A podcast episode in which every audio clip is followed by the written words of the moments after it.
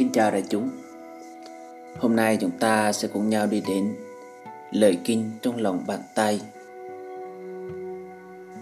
Lời kinh trong lòng bàn tay. Người nông nội cột đời mình vào những thứ phù phiếm, Sẽ dễ dàng mở tay ra, Buông bỏ những điều thiện, Rồi chọn lấy những điều bất thiện cầm lên để sống. Do không biết lo sợ cho ngày mai Phải nhận lại những đắng cay từ cách sống đó. Nên ngày nay Họ vẫn ngày ngày Vẫn làm những việc tự hủy hoại cuộc đời của mình. Đôi khi Điều làm người đời cảm thấy khó khăn nhất Chỉ là việc uh, mở tay ra Đặt xuống những điều làm tâm họ nặng chịu Để được nhẹ nhàng có lẽ ai cũng từng như vậy.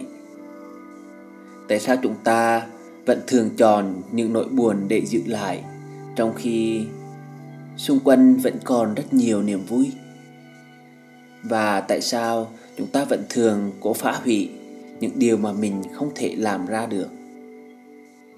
Tại sao chúng ta vẫn thường phung phí những thứ mà ngày mai không thể tìm lại được nữa?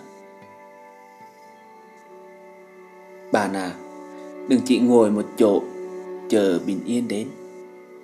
Hãy hành động để nó đến được với mình.